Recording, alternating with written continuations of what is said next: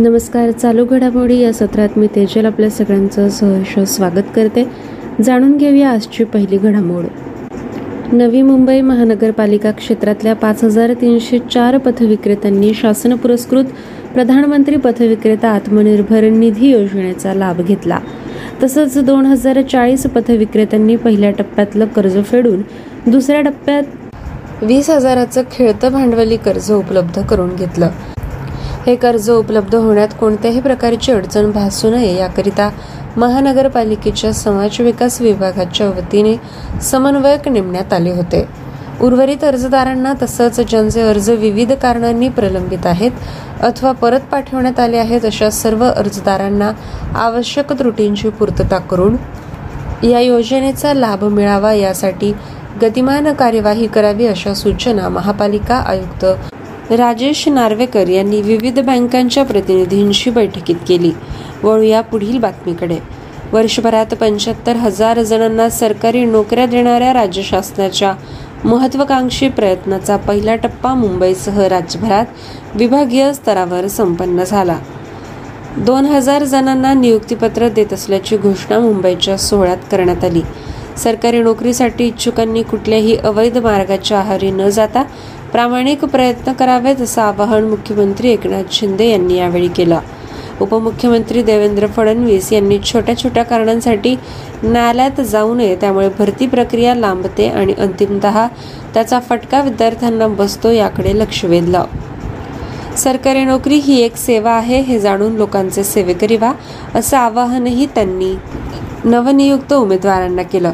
आठवड्याभरातच police दलातल्या अठरा हजार पाचशे पदांसाठी जाहिरात प्रसिद्ध होणार असून लवकरच ग्रामविकास विभागात दहा हजाराहून अधिक पदांची भरती करण्यात येणार आहे असंही यावेळी सरकारतर्फे स्पष्ट करण्यात आलं.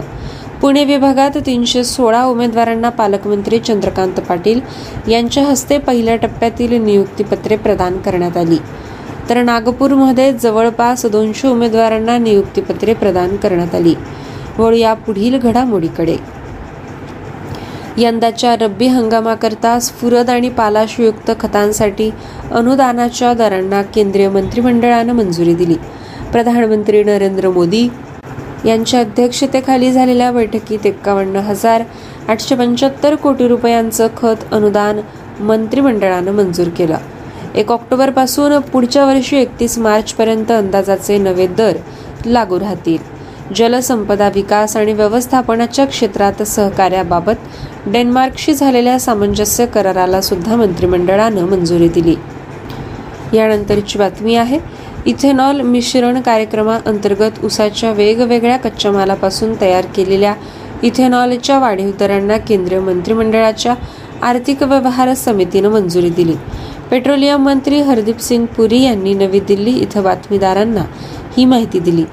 क श्रेणीतल्या मळीपासून तयार केलेल्या इथेनॉलचा दर प्रति लिटर सेहेचाळीस रुपये सहासष्ट पैशांवरून एकोणपन्नास रुपये एक्केचाळीस पैसे केला, तर अ श्रेणीतल्या मळीपासून तयार केलेल्या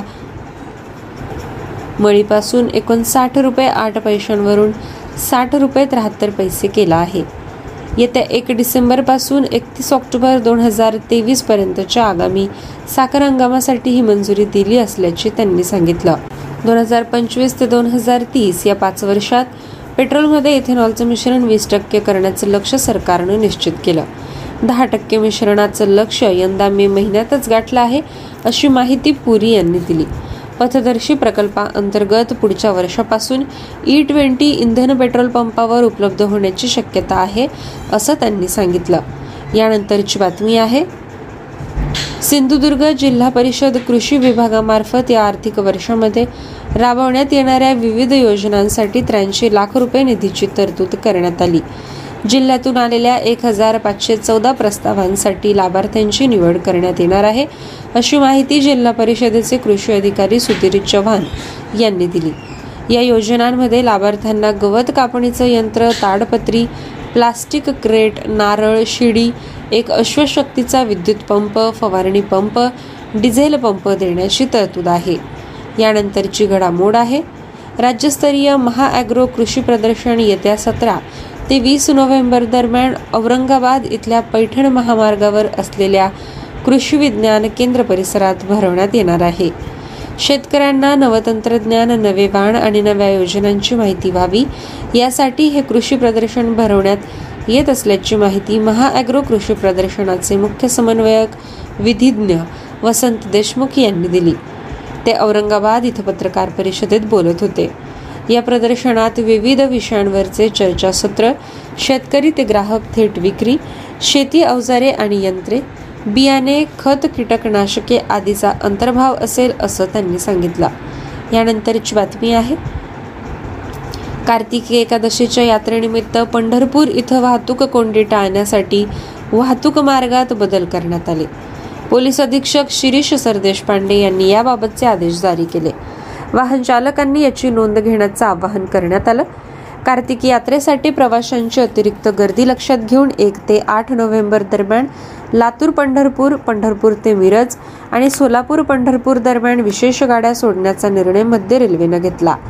सर्व संगणकीकृत आरक्षण केंद्रावर आणि विभागाच्या संकेतस्थळावर या विशेष गाड्यांच्या आरक्षणाची सोय उपलब्ध करून देण्यात आली आहे. यानंतरची बातमी आहे. औरंगाबाद जिल्ह्यात पैठण इथल्या जायकवाडी धरणावर तरंगता सौर ऊर्जा प्रकल्प उभारण्याचे संकेत केंद्रीय अर्थ राज्यमंत्री डॉक्टर भागवत कराड यांनी दिले. ते एका खासगी वृत्तसंस्थेशी बोलत होते. हा प्रकल्प मराठवाड्यासाठी महत्त्वाचा ठरेल असा विश्वास कराड यांनी यावेळी व्यक्त केला. त्यानंतर जाणून घेऊया पुढील बातमी. राज्यातल्या खासगी दूध उद्योग संघांनी दुधाचा खरेदी दर प्रति लिटर एक रुपयानं कमी केला.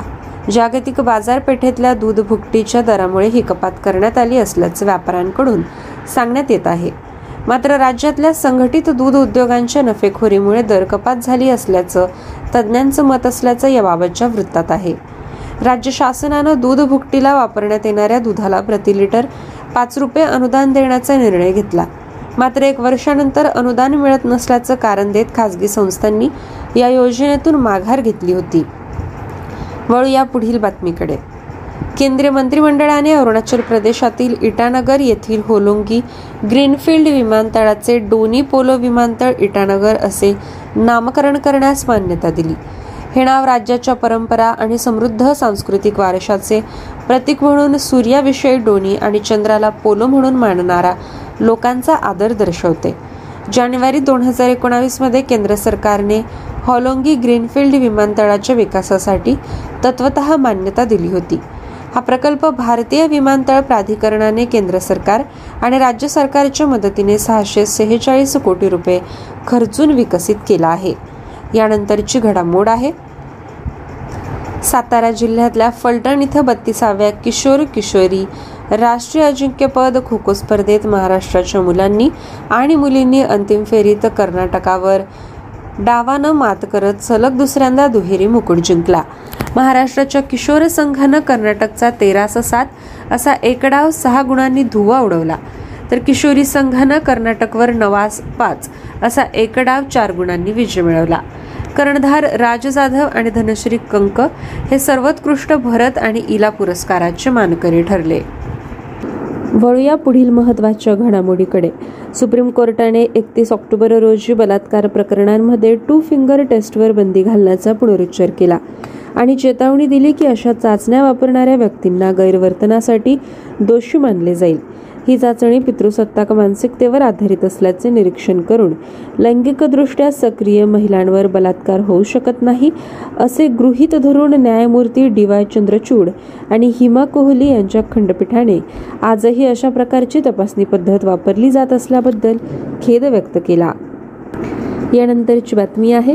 गुजरात विधानसभेच्या निवडणुकांकडे जात असताना आणि निवडणुकीचे वेळापत्रक जाहीर होण्याची वाट पाहत असताना राज्याचे गृहमंत्री हर्ष संघवी यांनी घोषणा केली की मंत्रिमंडळाने राज्यात समान नागरी संहिता लागू करण्यासाठी एक समिती स्थापन करण्याचा निर्णय घेतला आहे. समान नागरी संहितेवर तज्ज्ञांची समिती स्थापन करणारे गुजरात हे उत्तराखंडनंतर भाजपशासित दुसरे राज्य आहे. भाजपची सत्ता असलेल्या हिमाचल प्रदेश आणि आसामच्या मुख्यमंत्र्यांनी सुद्धा समान नागरी संहितेच्या प्रस्तावाला पाठिंबा दिला आहे. यानंतरची महत्त्वाची बातमी आहे. अरुणाचल प्रदेशला ईशान्य भारतातील पहिले मत्स्य संग्रहालय मिळणार आहे. पर्यटक मत्स्यप्रेमींना आकर्षित करण्यासाठी तवांग ते लॉंगडिंगपर्यंत जिल्ह्यातील सर्व माशांच्या प्रजातींसह ईशान्य प्रदेशातील एन ई आर संग्रहालय आणि हे संग्रहालय मत्स्य उत्पादकांसाठी प्रशिक्षण केंद्र म्हणूनही काम करेल. केंद्रीय मत्स्यपालन, पशुसंवर्धन आणि दुग्ध व्यवसाय मंत्रालयाने या मत्स्य संग्रहालयास मान्यता दिली. अरुणाचल प्रदेशचे राज्यपाल आहेत डॉक्टर पी डी मिश्रा, तर मुख्यमंत्री आहेत पेमा खांडू. तेथील राष्ट्रीय उद्यान आहे मोलिंग राष्ट्रीय उद्यान आणि नामदफा राष्ट्रीय उद्यान. यानंतरची बातमी आहे, छत्तीसगडने एक नोव्हेंबर दोन हजार बावीस रोजी आपला तेविसावा राज्य स्थापना दिवस साजरा केला. उत्सवाचा एक भाग म्हणून रायपूर तिसरा राष्ट्रीय आदिवासी नृत्य महोत्सव त्यांनी आयोजित केला होता. राष्ट्रीय आदिवासी नृत्य महोत्सव एक नोव्हेंबर दोन हजार बावीस ते तीन नोव्हेंबर दोन हजार बावीस या कालावधीत साजरा केला गेला. यापुढे आहे आंतरराष्ट्रीय बातमी. टेक जायंट गुगलने अल्टर एक कृत्रिम बुद्धिमत्ता अवतार स्टार्टअप विकत घेतले, जे सोशल मीडिया वापरकर्त्यांसाठी आणि ब्रँडसाठी त्यांची आभासी ओळख व्यक्त करण्यासाठी अवतार तयार करण्यासाठी आर्टिफिशियल इंटेलिजन्सचा वापर करते.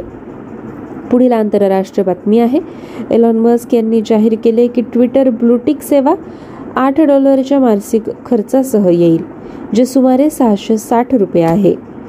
ट्विटरवर ब्लूटिक सेवेमध्ये प्रतिष्ठित सत्यापित बॅज समाविष्ट आहे. सबस्क्रिप्शन वाढवण्याचा आणि सोशल मीडिया नेटवर्क जाहिरातींवर कमी अवलंबून राहण्याचा हा परिणाम आहे. स्पॅम आणि घोटाळ्याचा सामना करण्यासाठी आवश्यक असलेल्या प्रत्युत्तरे, उल्लेख आणि शोधांमध्ये सदस्यांना प्राधान्य मिळेल अशी माहिती सुद्धा मस्क यांनी दिली. यानंतरची आंतरराष्ट्रीय बातमी आहे, पश्चिम आफ्रिकन देश घानाने संयुक्त राष्ट्र सुरक्षा परिषदेचे मासिक अध्यक्षपद स्वीकारले. नोव्हेंबर दोन हजार बावीसच्या महिन्यात घाना परिषदेच्या बैठकांचे अध्यक्षस्थान करेल. त्याच्या अधिकाराखाली संयुक्त राष्ट्रांचा एक अवयव म्हणून सुरक्षा परिषदेचे त्याच्या क्षमतेनुसार प्रतिनिधित्व करेल. युनायटेड नेशन्स सुरक्षा परिषदेचे अध्यक्ष या नात्याने घाना शाश्वत आणि सर्वसमावेशक विकासासाठी, विशेषतः आफ्रिका खंडावर जागतिक शांतता आणि सुरक्षा वाढवण्यावर लक्ष केंद्रित करत आहे. वाढत्या युवकांचे बळ, गरिबी, हवामान बदल आणि लवचिक संस्थांच्या अनुपस्थितीशी निगडित संघर्षाची मूळ कारणे आणि चालकांना पूर्णपणे संबोधित करून हे केले जाईल. एक जानेवारी दोन हजार बावीस रोजी घाना देश पुन्हा युनायटेड नेशन्स सुरक्षा परिषदेत सामील झाला होता. घाना परिषदेवर येण्याची ही तिसरी वेळ आहे. यापुढे आहे अर्थव्यवस्थेविषयक बातमी. युनिफाईड पेमेंट्स इंटरफेस वापरून भारत इंटरफेस फॉर मनी म्हणजे भीम यू पी आयने नवीन उच्चांक नोंदवला. ऑक्टोबरमध्ये त्यांचा व्यवहार सात पॉईंट सात टक्क्यांनी वाढून सातशे तीस कोटी झाला. महिन्याचे एकूण मूल्य बारा पॉईंट अकरा लाख कोटी रुपयांहून अधिक होते. सप्टेंबरमध्ये यू पी आयचे व्यवहार अकरा पॉईंट सोळा लाख कोटी रुपयांच्या एकूण मूल्यासह सहाशे अठ्ठ्याहत्तर कोटी रुपये होते. यानंतर आहे नियुक्तीविषयक बातमी. आय सी ए आर ऊस ब्रीडिंग इन्स्टिट्यूटला संस्थेच्या अस्तित्वाच्या शतकाहून अधिक काळातील पहिली महिला संचालक मिळाली. केंद्रीय कृषी आणि शेतकरी कल्याण मंत्री यांच्या अधिपत्याखालील कृषी शास्त्रज्ञ भरती मंडळ नवी दिल्ली यांच्या शिफारशीवरून डॉक्टर जी हेमप्रभा यांची आय सी ए आर ऊस पैदास संस्थेच्या संचालकपदी दोन हजार चोवीस पर्यंत नियुक्ती करण्यात आली आहे. यानंतर आहे विज्ञान आणि तंत्रज्ञान विषयक बातमी. केवायसी के आर ए हा सिक्युरिटीज मार्केटच्या गुंतवणूकदारांसाठी एक महत्त्वाचा विभाग बनला. सिक्युरिटी मार्केटमधील कोणत्याही गुंतवणूकदारांच्या प्रवासाचा प्रारंभ बिंदू म्हणून हा विभाग काम करतो. बी एस ई समूहाने भारतीय भांडवली बाजाराचा कायापालट करण्यात अग्रेसर भूमिका बजावली. सेबीने एप्रिलमध्ये के आर एसाठी नवीन मार्गदर्शक तत्त्वे जारी केली, ज्यानुसार अशा एजन्सींना एक जुलैपासून सर्व क्लायंटचे के वाय सी रेकॉर्ड स्वतंत्रपणे प्रमाणित करावे लागतील. मार्गदर्शक तत्त्वे सूचित करतात की के आर एला त्या क्लायंटचे रेकॉर्ड स्वतंत्रपणे प्रमाणित करणे आवश्यक आहे, ज्यांचे के वाय सी अधिकृत वैध दस्तऐवज ओव्हीडी म्हणून आधार वापरून पूर्ण केले आहे. ज्या ग्राहकांनी नॉन आधार ओव्हीडी वापरून के वाय सी पूर्ण केले आहे त्यांच्या नोंदी आधार क्रमांक मिळाल्यावरच प्रमाणित केल्या जातील. यानंतरची विज्ञानविषयक घडामोड आहे. स्पेस एक्सचे फॅल्कन हेवी जगातील सर्वात शक्तिशाली सक्रिय रॉकेट फ्लोरिडाच्या केप त्यांना वरळी येथून तीन वर्षाहून अधिक काळातून प्रथमच उड्डाण करत आहे. एलॉन मस्क यांच्या कंपनीने यू एस स्पेस फोर्ससाठी उपग्रहांचा एक गट कक्षेत पाठवला आहे. तीन फाल्कन नऊ बूस्टर्सचे प्रतिनिधित्व करणारी रॉकेट सिस्टम बाजूला बायसाईड स्ट्रॅप्ड स्पेसएक्स लॉन्च पॅडवर उचलली गेली. रॉकेटचे दोन बाजूचे बूस्टर फ्लोरिडाच्या पूर्व किनाऱ्याजवळील कॉन्क्रीट स्लॅबवर समकालिक स्थितीत उतरल्यामुळे सुमारे आठ मिनिटांनी लिफ्ट ऑफ झाले. हेवीने यू एस एस एफ चौवेचाळीस नावाच्या मोहिमेवर यू एस स्पेस फोर्ससाठी भूस्थिर कक्षाकडे मूठभर वर्गीकृत पेलोड नेले. व या पुढील बातमीकडे. महाराष्ट्र, दिल्ली, पंजाब, तेलंगणा आणि जम्मू काश्मीरमधील त्रेसष्ट पोलीस अधिकाऱ्यांना दोन हजार बावीस या वर्षासाठी केंद्रीय गृहमंत्री स्पेशल ऑपरेशन मेडल प्रदान करण्यात आले. हा पुरस्कार चार विशेष ऑपरेशनसाठी गृह मंत्रालयाकडून देण्यात आला. त्यांच्याद्वारे दहशतवाद, सीमेवरील कारवाया, शस्त्रास्त्र नियंत्रण, अंमली पदार्थांची तस्करी रोखणे आणि बचाव कार्य या क्षेत्रात केले जाते. सरदार वल्लभभाई पटेल यांच्या जयंतीनिमित्त एकूण त्रेसष्ट पोलीस अधिकाऱ्यांना विशेष पदक प्रदान करण्यात आले. हे अधिकारी तेलंगणा, पंजाब, महाराष्ट्र, दिल्ली आणि केंद्रशासित प्रदेश जम्मू काश्मीरचे होते. सरदार वल्लभभाई पटेल यांच्या जयंतीनिमित्त आयोजित रन फॉर युनिटी या कार्यक्रमात ही पदके प्रदान करण्यात आली. दोन हजार अठरामध्ये केंद्रीय गृहमंत्री स्पेशल ऑपरेशन मेडलची स्थापना करण्यात आली. हे संपूर्ण भारतातील राज्य आणि केंद्रशासित प्रदेश पोलीस दल, केंद्रीय पोलीस संघटना, केंद्रीय सशस्त्र पोलीस दल आणि सुरक्षा संघटना यांना प्रदान केले जाते. केंद्रीय गृहमंत्री स्पेशल ऑपरेशन मेडलचे उद्दिष्ट देश किंवा राज्य किंवा केंद्रशासित प्रदेशाच्या सुरक्षेसाठी उच्च दर्जाचे नियोजन आणि उच्च महत्त्व असलेल्या ऑपरेशन्सना ओळखणे हा आहे. पुरस्कारासाठी आणि असाधारण परिस्थितीत तीन विशेष ऑपरेशनचा विचार केला जातो. राज्य किंवा केंद्रशासित प्रदेशातील पोलिसांना प्रोत्साहन देण्यासाठी कमाल पाच विशेष ऑपरेशनला हा पुरस्कार दिला जाऊ शकतो. यानंतरची बातमी आहे. C S I R N I C P आरद्वारे संशोधक आणि प्रकाशकांमध्ये खुल्या प्रवेश विद्वत्तापूर्ण प्रकाशनाबद्दल जागरूकता निर्माण करण्यासाठी आंतरराष्ट्रीय मुक्त प्रवेश सप्ताह जगभरात साजरा केला जातो. ऑक्टोबरच्या शेवटच्या पूर्ण आठवड्यात हा सप्ताह साजरा केला जातो. ओपन ॲक्सेस प्रकाशनाचे विविध पैलू आणि संधी अधोरेखित करण्यासाठी चर्चा, परिसंवाद किंवा मुक्त प्रवेश आदेशाची घोषणा किंवा खुल्या प्रवेशातील इतर टप्पे यासह आउटरीच क्रियाकलाप आयोजित केले जातात. वळू या निधन वार्तेकडे. शेतकरी संघटनेचे ज्येष्ठ नेते माधवराव मोरे यांचं निफाड तालुक्यातील पिंपळगाव बसवंत इथं निधन झालं. ते अठ्ठ्याऐंशी वर्षांचे होते. मोरे यांच्या पार्थिव देहावर पिंपळगाव बसवंत इथं अंत्यसंस्कार करण्यात आले. निफाडमधील विंचूर इथं वायनरी पार्क उभारण्यात त्यांचं मोठं योगदान होतं. एकोणावीसशे ब्याण्णवमध्ये त्यांनी महाग्रेपची स्थापनासुद्धा केली होती. आज अशा पद्धतीने चालू घडामोडींचा आढावा आपण घेतला आहे. पुन्हा भेटूया पुढील सत्रात. धन्यवाद. नमस्कार दोस्तों, मैं हूँ तेजल, आप सभी का बहुत बहुत स्वागत करती हूँ आज के daily current affairs updates Hindi में. आज का पहला अपडेट है, यूरोपीय संसद ने रूस के आक्रमण के खिलाफ उनकी लड़ाई का सम्मान करने के लिए यूक्रेन के लोगों को विचार की स्वतंत्रता के लिए अपने वार्षिक सखारोव पुरस्कार से सम्मानित किया है. यूरोपीय संसद की अध्यक्ष रोबर्टा मेट्सोला ने विजेता की घोषणा करते हुए कहा, वे जिस चीज़ में विश्वास करते हैं उसके लिए खड़े हैं, हमारे मूल्यों के लिए लड़ रहे हैं, लोकतंत्र, स्वतंत्रता और कानून के शासन की रक्षा कर रहे हैं, हमारे लिए अपनी जान जोखिम में डाल रहे हैं. यह पुरस्कार पचास हज़ार यूरो यानी उनचास हज़ार सौ डॉलर की पुरस्कार राशि के साथ आता है, जिसे यूक्रेनी नागरिक समाज के प्रतिनिधियों को वितरित किया जाएगा. अगला अपडेट है पुस्तक वार्ता का. एक नई किताब द कॉर्बेट पेपर्स ने प्रसिद्ध प्रकृतिवादी शिकारी जिम कॉर्बेट के जीवन के कम ज्ञात हिस्सों को अप्रकाशित पत्रों, दस्तावेजों और एक निजी तौर पर प्रकाशित पुस्तक के माध्यम से एक साथ लाया है. हैचेट इंडिया द्वारा प्रकाशित पुस्तक को शिक्षक अक्षय शाह और लेखक स्टीफन ऑल्टर द्वारा सह संपादित किया गया है. अठारह सौ पचहत्तर में नैनीताल में पैदा हुए कॉर्बेट उत्तर भारत के विभिन्न हिस्सों में कई आदमखोर बाघों और तेंदुओं को ट्रैक करने और शिकार करने के लिए जाने जाते थे. उन्होंने उन्नीस सौ छत्तीस में भारत के पहले national park Hailey national park की स्थापना में भी महत्वपूर्ण भूमिका निभाई। अगला अपडेट भी है पुस्तक वार्ता का। अर्थशास्त्री डॉक्टर बीमल जालान ने from dependence to self reliance mapping India's rise as a global super power पुस्तक लिखी। पुस्तक सामान्य पाठक को ध्यान में रखते हुए स्पष्ट रूप से लिखी गई है। बीमल जालान द्वारा लिखित इस पुस्तक की प्राथमिकता भारत की राष्ट्रीय हितों को बढ़ावा देना है। चाहे चुनाव के दौरान किसी भी पार्टी के राजनीतिक एजेंडे की घोषणा की गई हो। डॉक्टर बीमल जालान आरबीआई के पूर्व गवर्नर है। वह पहले सरकार में कई पदों पर रह चुके हैं, जिनमें वित्त सचिव और प्रधानमंत्री के आर्थिक सलाहकार परिषद की अध्यक्ष पद भी शामिल है। अगला अपडेट है राज्य समाचार का। कर्नाटक कैबिनेट ने अनुसूचित जाति समुदाय के लिए आरक्षण को पंद्रह प्रतिशत से बढ़ाकर सत्रह प्रतिशत और अनुसूचित जनजाति समुदाय के लिए तीन प्रतिशत से बढ़ाकर सात प्रतिशत करने के लिए एक अध्यादेश को मंजूरी दे दी है।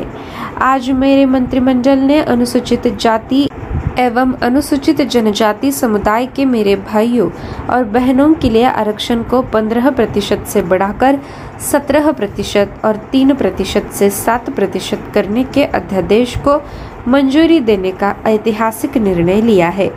यह ऐतिहासिक निर्णय उनके जीवन में रोशनी लाएगा और शिक्षा एवं रोजगार में पर्याप्त अवसर प्रदान करके उनका उत्थान करेगा, यह बोम्मई ने अपने ट्वीट में कहा। अगला अपडेट है शिखर सम्मेलन के बारे में। केंद्रीय शिक्षा मंत्रालय वाराणसी और तमिलनाडु के बीच सदियों पुराने ज्ञान और प्राचीन सभ्यतागत संबंधों की खोज के लिए सोलह नवंबर से काशी तमिल संगमम एक महीने तक चलने वाला कार्यक्रम आयोजित करेगा।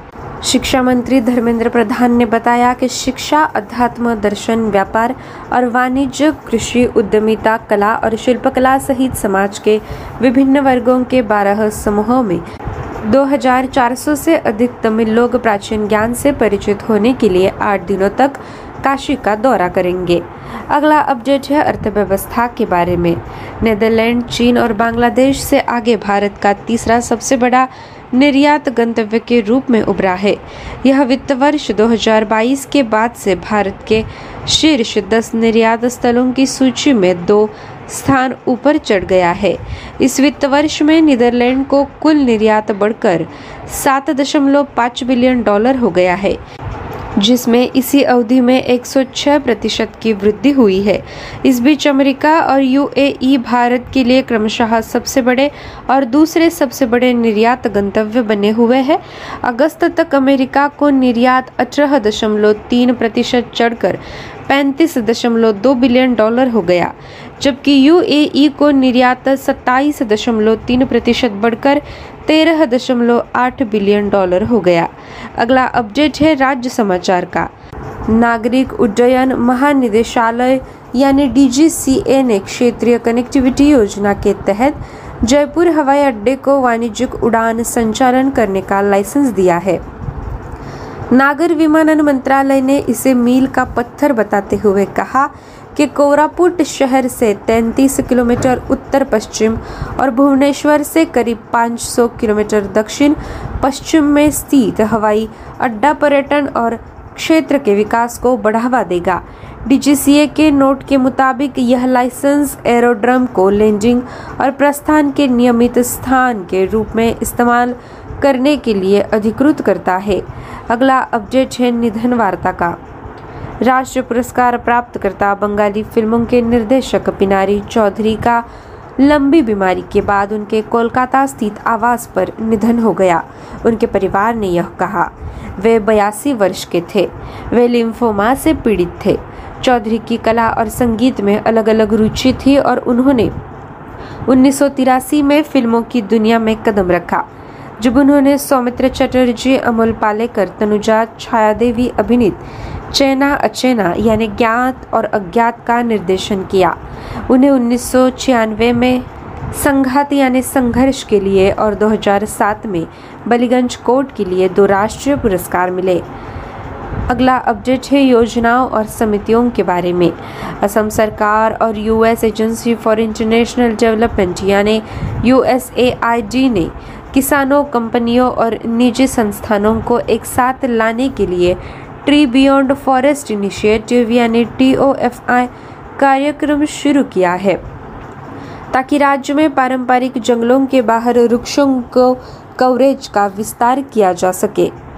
तोहफी उसेद और पर्यावरण, वन और जलवायु परिवर्तन मंत्रालय यानी M O E F C C Bharat सरकार द्वारा पाँच साल की संयुक्त पहल है।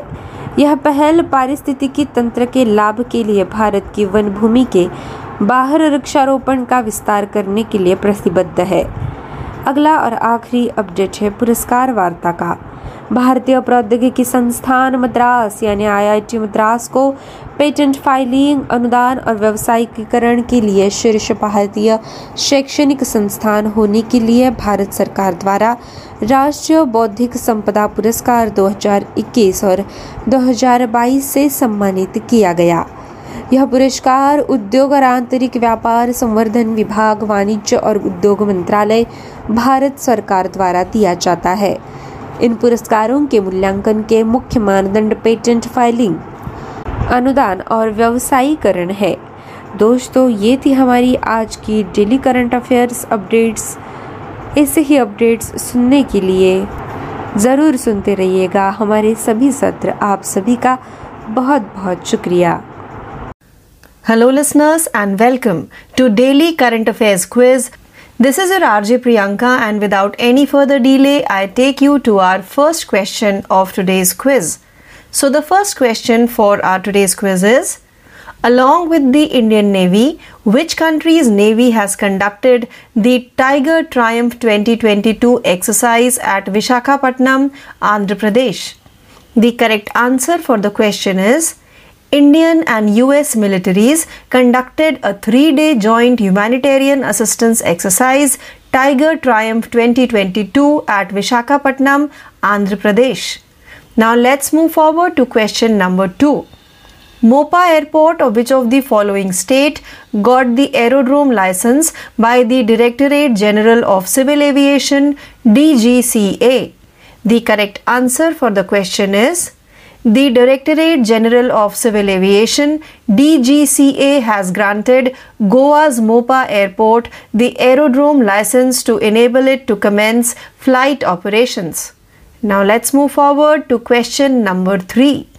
In which of the following state the orbital rail corridor was launched? The correct answer for the question is, Union Home Minister Amit Shah has launched the Haryana Orbital Rail Corridor, the one hundred twenty-six kilometer rail line connecting Palwal with Sonipat through Manesar and Kharkhoda. Now let's move forward to question number four. Dash Airport was ranked as the world's tenth busiest airport. The correct answer for the question is, the Indira Gandhi International Airport in the national capital has emerged as the world's tenth busiest airport in October. Now let's move forward to question number five. Which of the following social media platform was acquired by the Tesla C E O Elon Musk? The correct answer for the question is, Tesla C E O Elon Musk has taken control of social media platform Twitter, which he agreed to purchase for forty-four billion dollars. Now let's move forward to question number six. Dash is said to become the first country in the Pacific to hold World Hindi Conference. The correct answer for the question is, Fiji is the first country in the Pacific to hold the twelfth World Hindi Conference. Fiji will be hosting the conference next year from February fifteenth to seventeenth, twenty twenty-three. Now let's move forward to question number seven. Which state or union territory has launched a one-time property tax amnesty scheme Samriddhi? The correct answer for the question is, Delhi Lieutenant Governor V K Saxena has launched a one-time property tax amnesty scheme Samriddhi twenty twenty-two twenty-three. Now let's move forward to question number eight. In food items category, which of the following dish bags the most popular G I award? The correct answer for the question is, after beating other food items including rasgulla, Bikaneri bhujia and Ratlami sev, Telangana's Hyderabadi Halim has won the most popular G I award. Now let's move forward to question number nine. Dietrich Mateschitz, founder and owner of which of the following Formula One racing team has passed away recently? The correct answer for the question is, Dietrich Mateschitz, co-founder of energy drink company Red Bull and founder and owner of the Red Bull Formula One racing team, has passed away recently. Now let's move forward to the tenth and last question of today's quiz.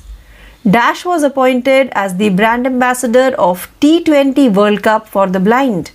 The correct answer for the question is, former Indian cricketer Yuvraj Singh was recently appointed as the brand ambassador for third T twenty World Cricket Cup for the blind. So with this question, we have now come to an end of today's episode of Daily Current Affairs Quiz. Please stay tuned for more learning. This is your R J Priyanka signing off for the day. Thank you. नमस्कार दोस्तों, मैं हूँ तेजल. आप सभी का बहुत बहुत स्वागत है आज के डेली करंट अफेयर्स क्विज में. आज के क्विज का पहला सवाल है, भारतीय नौसेना के साथ साथ किस देश की नौसेना ने आंध्र प्रदेश के विशाखापत्तनम में टाइगर ट्रायम्फ दो हज़ार बाईस अभ्यास का आयोजन किया है?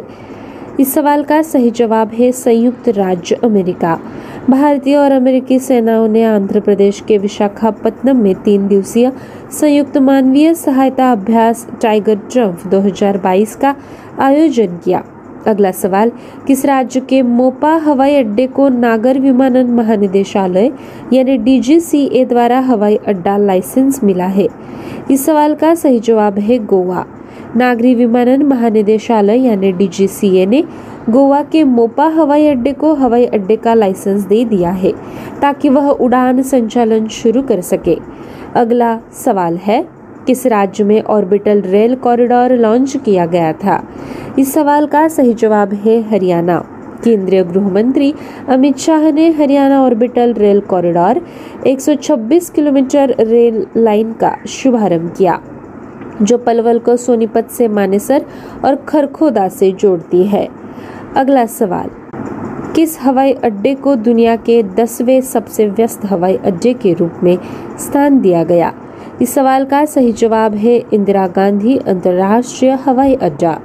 राष्ट्रीय राजधानी में इंदिरा गांधी अंतर्राष्ट्रीय हवाई अड्डा अक्टूबर में दुनिया का दसवां सबसे व्यस्त हवाई अड्डा बनकर उभरा है. अगला सवाल, कौन सा सोशल मीडिया प्लेटफॉर्म टेस्ला के C E O Elon Musk द्वारा अधिग्रहित किया गया था? इस सवाल का सही जवाब है ट्विटर. टेस्ला के C E O Elon Musk ने सोशल मीडिया प्लेटफॉर्म ट्विटर पर अधिग्रहण कर लिया है जिसे वह चौवालीस अरब डॉलर में खरीदने के लिए सहमत हो गए हैं. अगला सवाल, विश्व हिंदी सम्मेलन की मेजबानी करने वाला प्रशांत क्षेत्र का पहला देश कौन सा होगा? इस सवाल का सही जवाब है फिजी.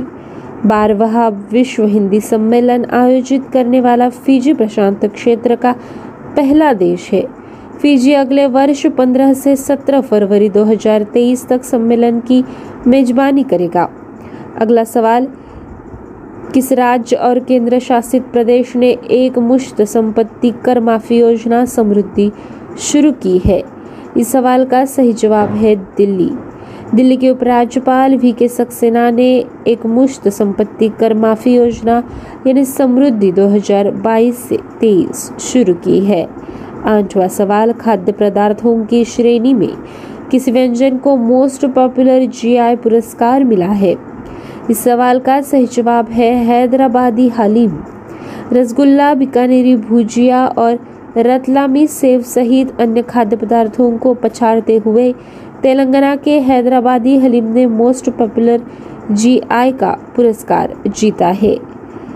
अगला सवाल, किस फॉर्मूला वन रेसिंग टीम के संस्थापक और मालिक डायट्रिच माटेशिट्स का हाल ही में निधन हो गया?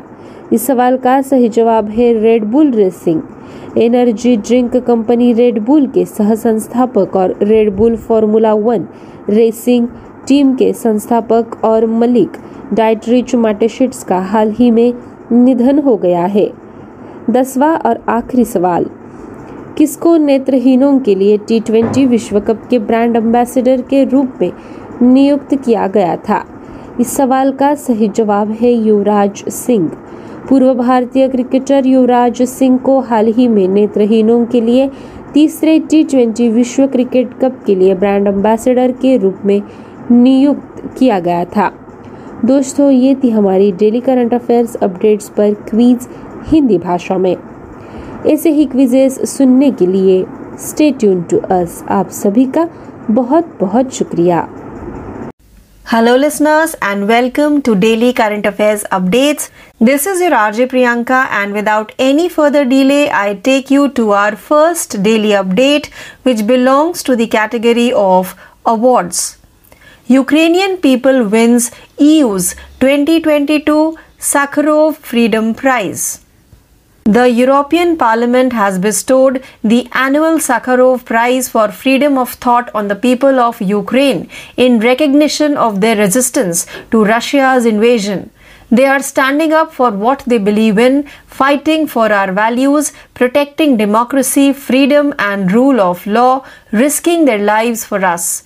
When she announced the winner, European Parliament President Roberta Metsola said, "The award includes fifty thousand euros, forty-nine thousand one hundred dollars in prize money, which will be distributed to representatives of Ukrainian civil society." Now let's move forward to our second daily update, which belongs to the category of books. Akshay Shah and Stephen Alter compiled and edited a new book, The Corbett Papers. The Corbett Papers, a new book, has brought together lesser-known aspects of Jim Corbett's life through unpublished letters, documents, and a privately published book. The book was co-edited by educator Akshay Shah and writer Stephen Alter and published by Hatchet India. Corbett, who was born in Nainital in eighteen seventy-five, was well known for tracking and hunting down a number of man-eating tigers and leopards throughout North India. He was also instrumental in the establishment of Heli National Park, India's first national park, in nineteen thirty-six. Now let's move forward to our third daily update, which belongs to the category of books. Doctor Bimal Jalan authored a book titled From Dependence to Self-Reliance. Doctor Bimal Jalan, an economist, wrote the book From Dependence to Self-Reliance, mapping India's rise as a global superpower. The book is written clearly with the general reader in mind. Bimal Jalan's primary goal is to promote India's national interests regardless of any political agenda announced during elections. Doctor Bimal Jalan is a former governor of the Reserve Bank of India. He has previously held several government positions, including Finance Secretary and Chairman of the Prime Minister's Economic Advisory Council. Now let's move forward to our fourth daily update, which belongs to the category of state. Karnataka Cabinet increased reservation for S C S T community. The Karnataka Cabinet has approved an ordinance increasing the reservation for the scheduled caste community from fifteen percent to seventeen percent and for the scheduled tribe company from three percent to seven percent. Today, my Cabinet has taken a historic decision of approving the ordinance on hiking the reservation for my brothers and sisters from the S C or S T community from fifteen percent to seventeen percent and three percent to seven percent. This historic decision will bring light and shine into their lives and uplift them by providing adequate opportunities in education and employment, C M Bommai tweeted. Now let's move forward to our fifth daily update, which belongs to the category of summits and conferences. Ministry of Education to organize Kashi Tamil Samagam program. The Union Education Ministry will host Kashi Tamil Samagam, a month-long program beginning on November sixteenth to rediscover the centuries-old bond of knowledge and ancient civilizational linkage that exists between Varanasi and Tamil Nadu. Over twenty-four hundred Tamil people from various sections of society, including academia, spiritualism, philosophy, trade and commerce, agriculture, entrepreneurship, arts and artisanship will visit Kashi for eight days to become acquainted with the ancient knowledge, according to Education Minister Dharmendra Pradhan. Now let's move forward to our sixth daily update, which belongs to the category of economy. Netherlands beats China, become India's third largest export market. The Netherlands has surpassed China and Bangladesh to become India's third largest export destination. Since F Y twenty-two, it has risen two places on the list of India's top ten export destinations. Total exports to the Netherlands increased by one hundred six percent year on year to seven point five billion dollars in this fiscal year. Meanwhile, the United States and the United Arab Emirates remain India's largest and second largest export destinations, respectively. Exports to the United States increased by eighteen point three percent to thirty-five point two billion dollars in August, while exports to the U A E increased by twenty-seven point three percent to thirteen point eight billion dollars. Now let's move forward to our seventh daily update, which belongs to the category of state. Odisha's Jeypore Airport gets license from D G C A. Under the Regional Connectivity Scheme, the Directorate General of Civil Aviation D G C A has granted Jeypore Airport a license to conduct commercial flight operations. The Ministry of Civil Aviation described the airport as the milestone, saying it would boost tourism and development in the region. It is located thirty-three kilometers northwest of Koraput town and five hundred kilometers southwest of Bhubaneswar. This license authorizes the aerodrome to be used as a regular place of landing and departure, according to the note by D G C A. Now let's move forward to our eighth daily update, which belongs to the category of obituaries. National Film Award recipient, Bengali film director Pinaki Choudhury passes away. Pinaki Choudhury, a national award-winning Bengali film director, died at his Kolkata home after a long illness, according to his family. He was eighty-two. He was afflicted with lymphoma. Choudhury had a wide range of interests in the art and music, and he made his film debut in nineteen eighty-three with Chhena Achhena, Known and Unknown, starring Soumitra Chatterjee, Amol Palekar, Tanuja and Chhaya Devi, among others. He received two national awards for his work in Sanghat conflict in nineteen ninety-six and Balegunge Court in two thousand seven. Now let's move forward to our ninth daily update, which belongs to the category of schemes and committees. Trees Beyond Forests initiative launched in Assam. The Assam government and the U S Agency for International Development (U S A I D) have launched the Trees Outside Forests in India (T O F I) program to bring together farmers, businesses, and private institutions to increase tree coverage in the state outside of traditional forests. The T O F I is a five-year joint initiative of U S A I D and the Government of India's Ministry of Environment, Forest and Climate Change (M O E F C C). The initiative aims to increase tree coverage outside of India's forest lands for the benefit of the ecosystem. Now let's move forward to the tenth and last daily update for today, which belongs to the category of awards. National Intellectual Property Award won by I I T Madras for twenty twenty-one and twenty twenty-two. The Government of India has awarded the Indian Institute of Technology Madras (I I T Madras) the National Intellectual Property Awards twenty twenty-one and twenty twenty-two for being the top Indian academic institution for patent filing, grants and commercialization. The Department for Promotion of Industry and Internal Trade, Ministry of Commerce and Industry, Government of India bestows the award. The primary evaluation criteria for these awards are patent applications, grants and commercialization. So with this daily update, we have now come to an end of today's episode of Daily Current Affairs Update. Please stay tuned for more learning. This is your R J Priyanka signing off for the day.